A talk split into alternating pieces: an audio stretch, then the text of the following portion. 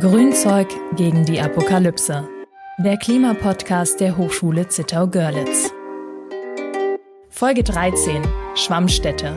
Die Zukunft der Städte gegen den Klimawandel.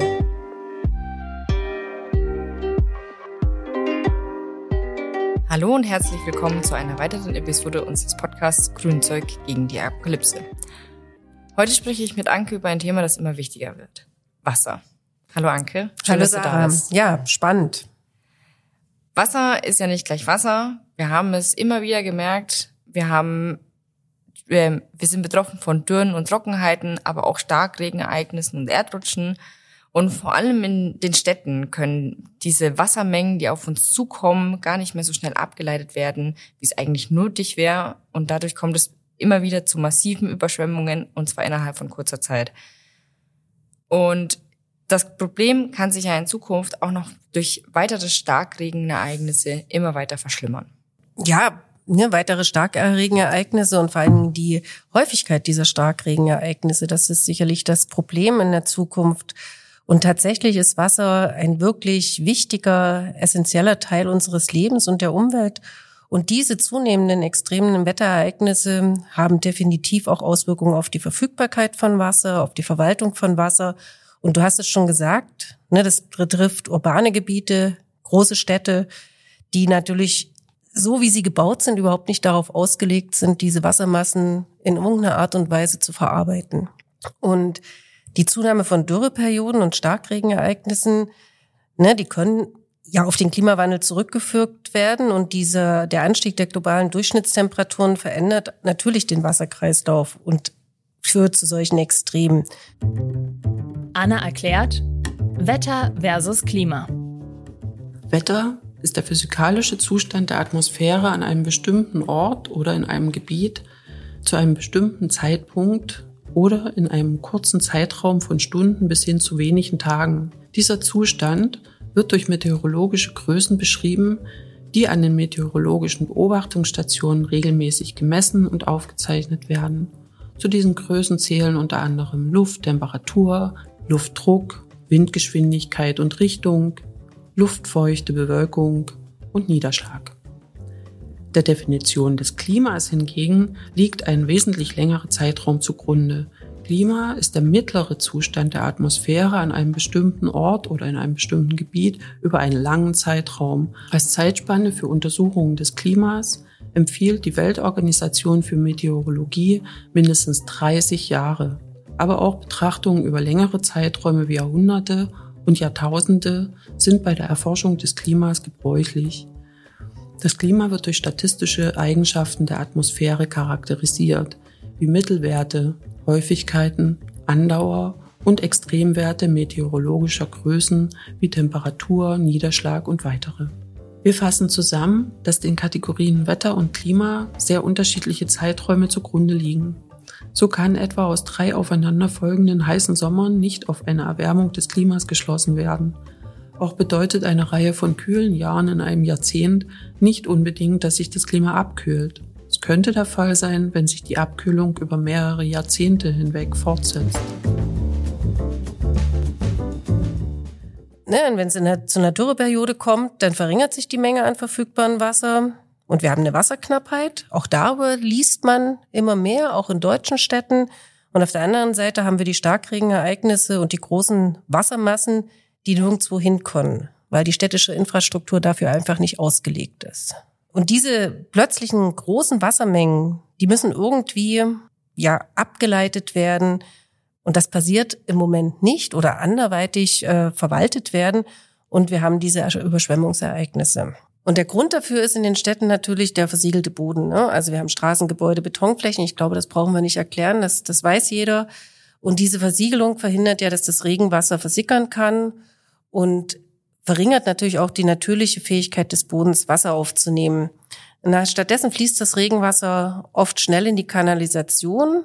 Ist die, ist in der Regel nicht ausreichend dimensioniert, diese Massen aufzunehmen. Und es kommt zu Überlastung und zu Überschwemmungen. Das ist relativ simpel. Ich denke, dass das weiß auch mittlerweile jeder. Und wir haben jetzt in dem Falle die Möglichkeit, uns anzupassen.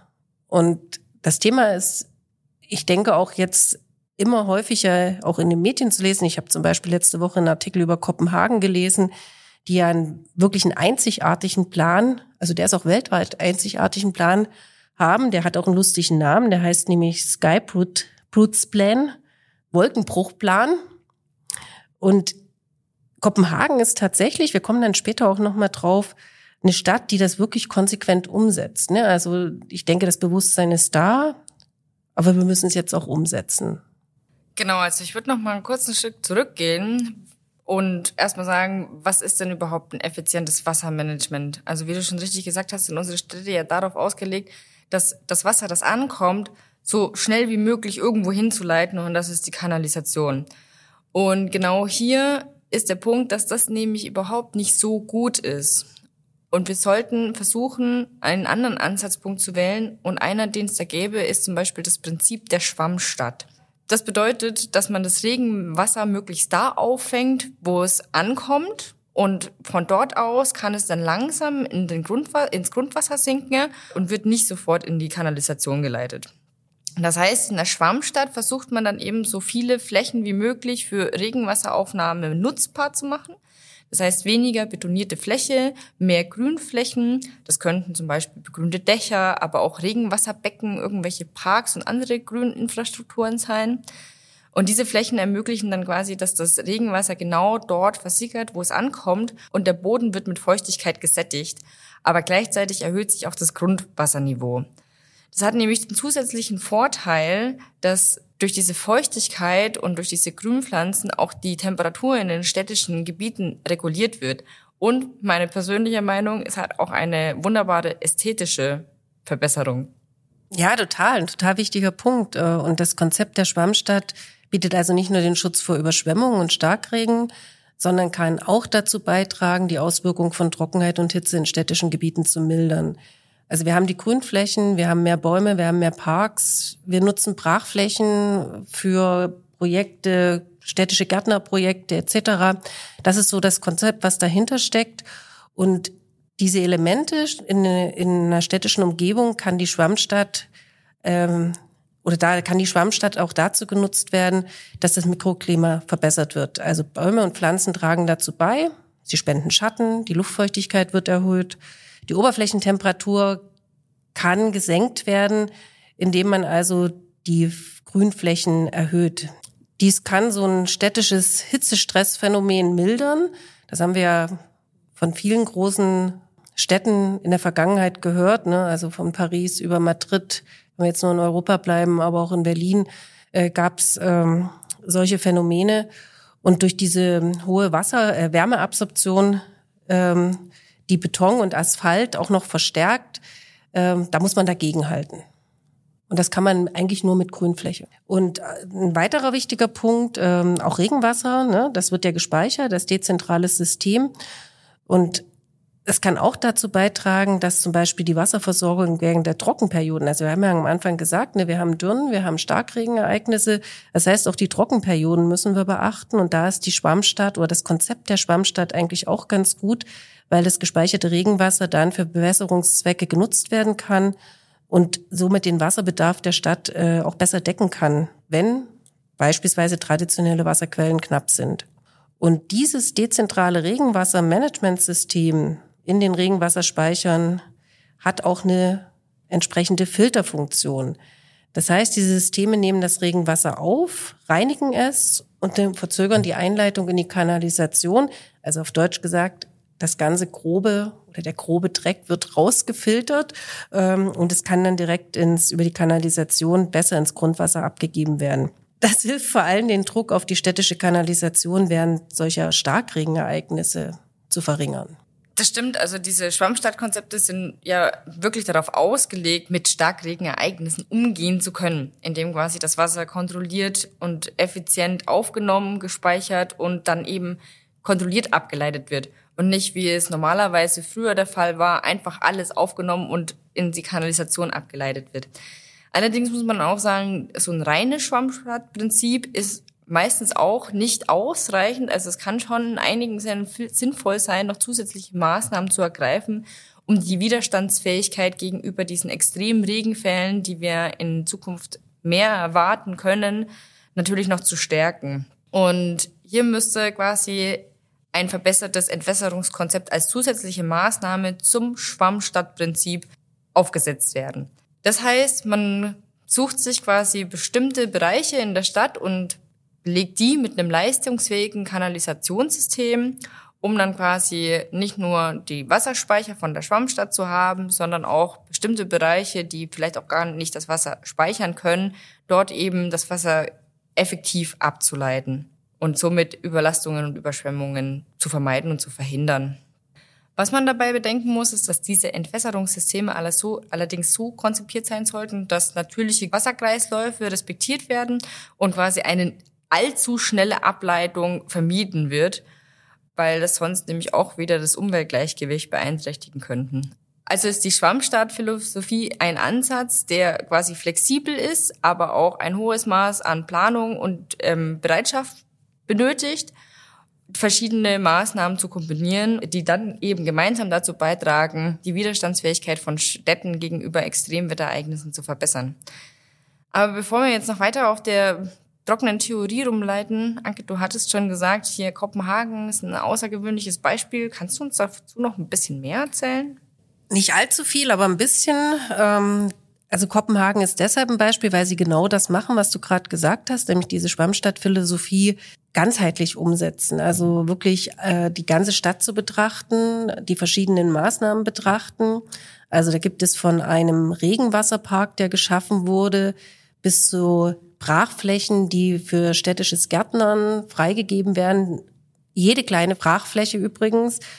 Das kann man ganz gut nachlesen. Da gibt's auch zahlreiche Artikel drüber, wie umfassend dieses, ähm, dieser Plan, der jetzt schon einige Jahre aktiv ist und ständig fortgeschrieben wird, wirklich konsequent umgesetzt wird in Kopenhagen. Und das Wichtige dabei ist eigentlich, dass Kopenhagen sehr auf Bürgerbeteiligung setzt, denn ne, das, das muss auch akzeptiert werden. Es müssen die Flächen müssen angenommen werden. Ne, man kann eine Brachfläche zu einer äh, Urban Gardening Fläche umbauen, aber dafür braucht man natürlich auch jemanden, der das Urban Gardening umsetzt, der sich dort einbringt. Und dadurch, dass die Bürger da so beteiligt sind äh, in diesem ganzen Prozess und auch mitbestimmen können, ist die Akzeptanz natürlich unglaublich hoch. Und das ist, glaube ich, auch das Erfolgskonzept dabei. Und tatsächlich spürt man ja, also es gab, glaube ich, 2011 in Kopenhagen mal ein größeres Starkregenereignis mit Überschwemmung, was so ein bisschen der ausschlaggebende Punkt war. Also man merkt ja auch die Effekte davon. Also das merken auch die Bürger. Also ich kann auch gerne noch ein anderes Beispiel nennen und das ist Singapur. Ich weiß nicht, ob du dir das schon mal angeguckt hast, gerne auch im Internet oder vor Ort, je nachdem. Singapur hat das ganze Thema Schwammstadt auf ein komplett neues Level gehoben. Also die haben nicht nur Gärten und Parks geschaffen, sondern doch Gärten haben sie auch geschaffen, aber vertikal. Jetzt muss man sich vorstellen, Singapur, Großstadt mit mehreren Millionen Einwohnern in Südostasien, da ist man es zwar schon gewohnt, dass der ein oder andere Regenfall mal ein bisschen heftiger ausfällt, aber in der Zukunft werden diese Regenfälle natürlich wirklich extrem heftig ausfallen. Und durch diese vertikalen Gärten, durch die Begrünung, die die an jedem Hochhaus geschaffen haben, ähm, haben die natürlich eine super Möglichkeit, auch in dieser Großstadt mit den ihren Towern quasi Wasser dort zu speichern, wo es fällt, und zwar auf den Hochhausflächen.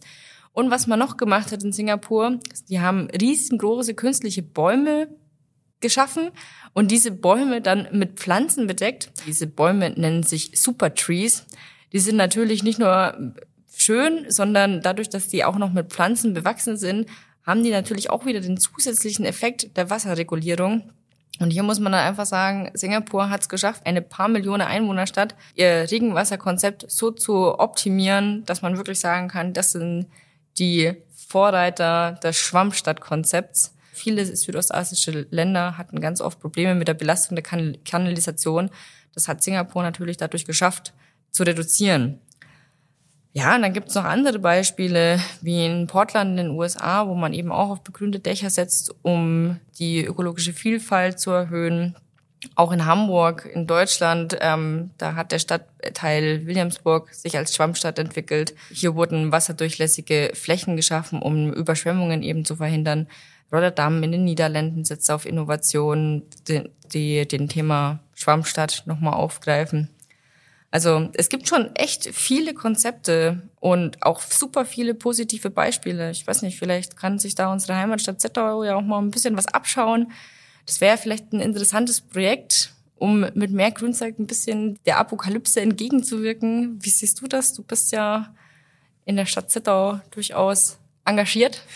Ja, das ist, ist spannend und sicherlich auch was für die Stadt Zittau. Ich glaube, du sprichst mich jetzt als Stadträtin an. ähm, zurzeit gibt's da, soweit ich weiß, keinen direkten Vorstoß in Richtung Schwammstadt, aber man muss auch wirklich sagen, dass Zittau tatsächlich eine sehr grüne Stadt ist. Ne? Also wir haben sehr viel Grünflächen, äh, wir haben so einen grünen Ring, wir haben auch in anderen äh, Stadtteilen sehr viel Grünfläche. Es ist schon eine sehr grüne Stadt. Also wir haben eine gute Grundvoraussetzung, daran anzusetzen. Die Stadt plant gerade ein nachhaltiges Gewerbegebiet, tatsächlich auch an, einer, an einem Fluss gelegen, hier an der Mandau.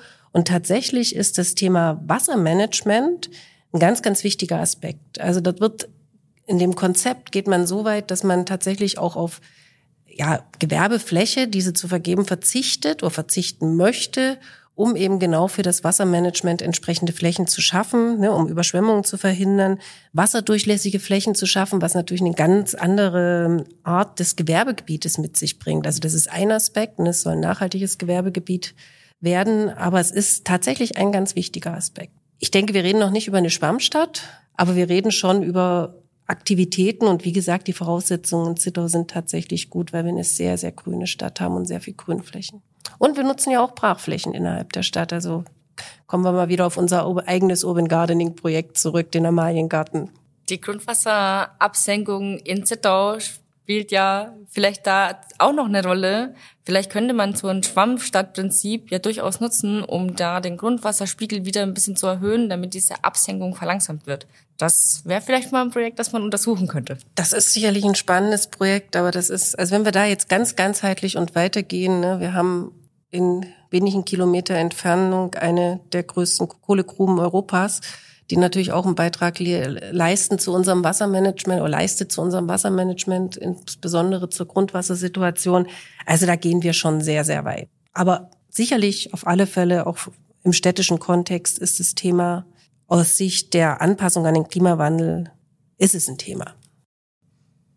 Ich bin echt gespannt, was die Stadt Zittau und andere Städte in Deutschland noch so für Überraschungen offen haben und wie sich das Thema Stand, Schwammstadt in Zukunft noch weiterentwickeln wird und welche tollen Projekte wir noch erleben dürfen.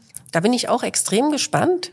Und tatsächlich könnte das vielleicht auch ein Thema bei einer Hochschule zukünftig werden. Wir haben einen neuen Professor berufen bei uns an der Fakultät, der ich glaube auch das so ein bisschen als Thema mit in die Hochschule bringen wird.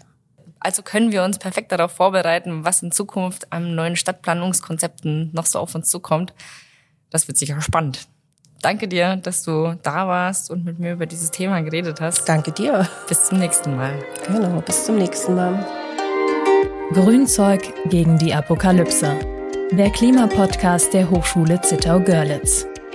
Die Umsetzung des Podcasts wird unterstützt durch die Projekte Integriertes Klimaschutzkonzept für die Hochschule Zittau-Görlitz, gefördert durch das Bundesministerium für Umwelt, Naturschutz und nukleare Sicherheit KMU Klimadeal, gefördert durch die Deutsche Bundesstiftung Umwelt, sowie im Rahmen des Sustain University Grid 625 Wissen nachhaltig vernetzt, Teilprojekt Sustainable Business Hub der Hochschule Zittau-Görlitz, gefördert durch das Bundesministerium für Bildung und Forschung.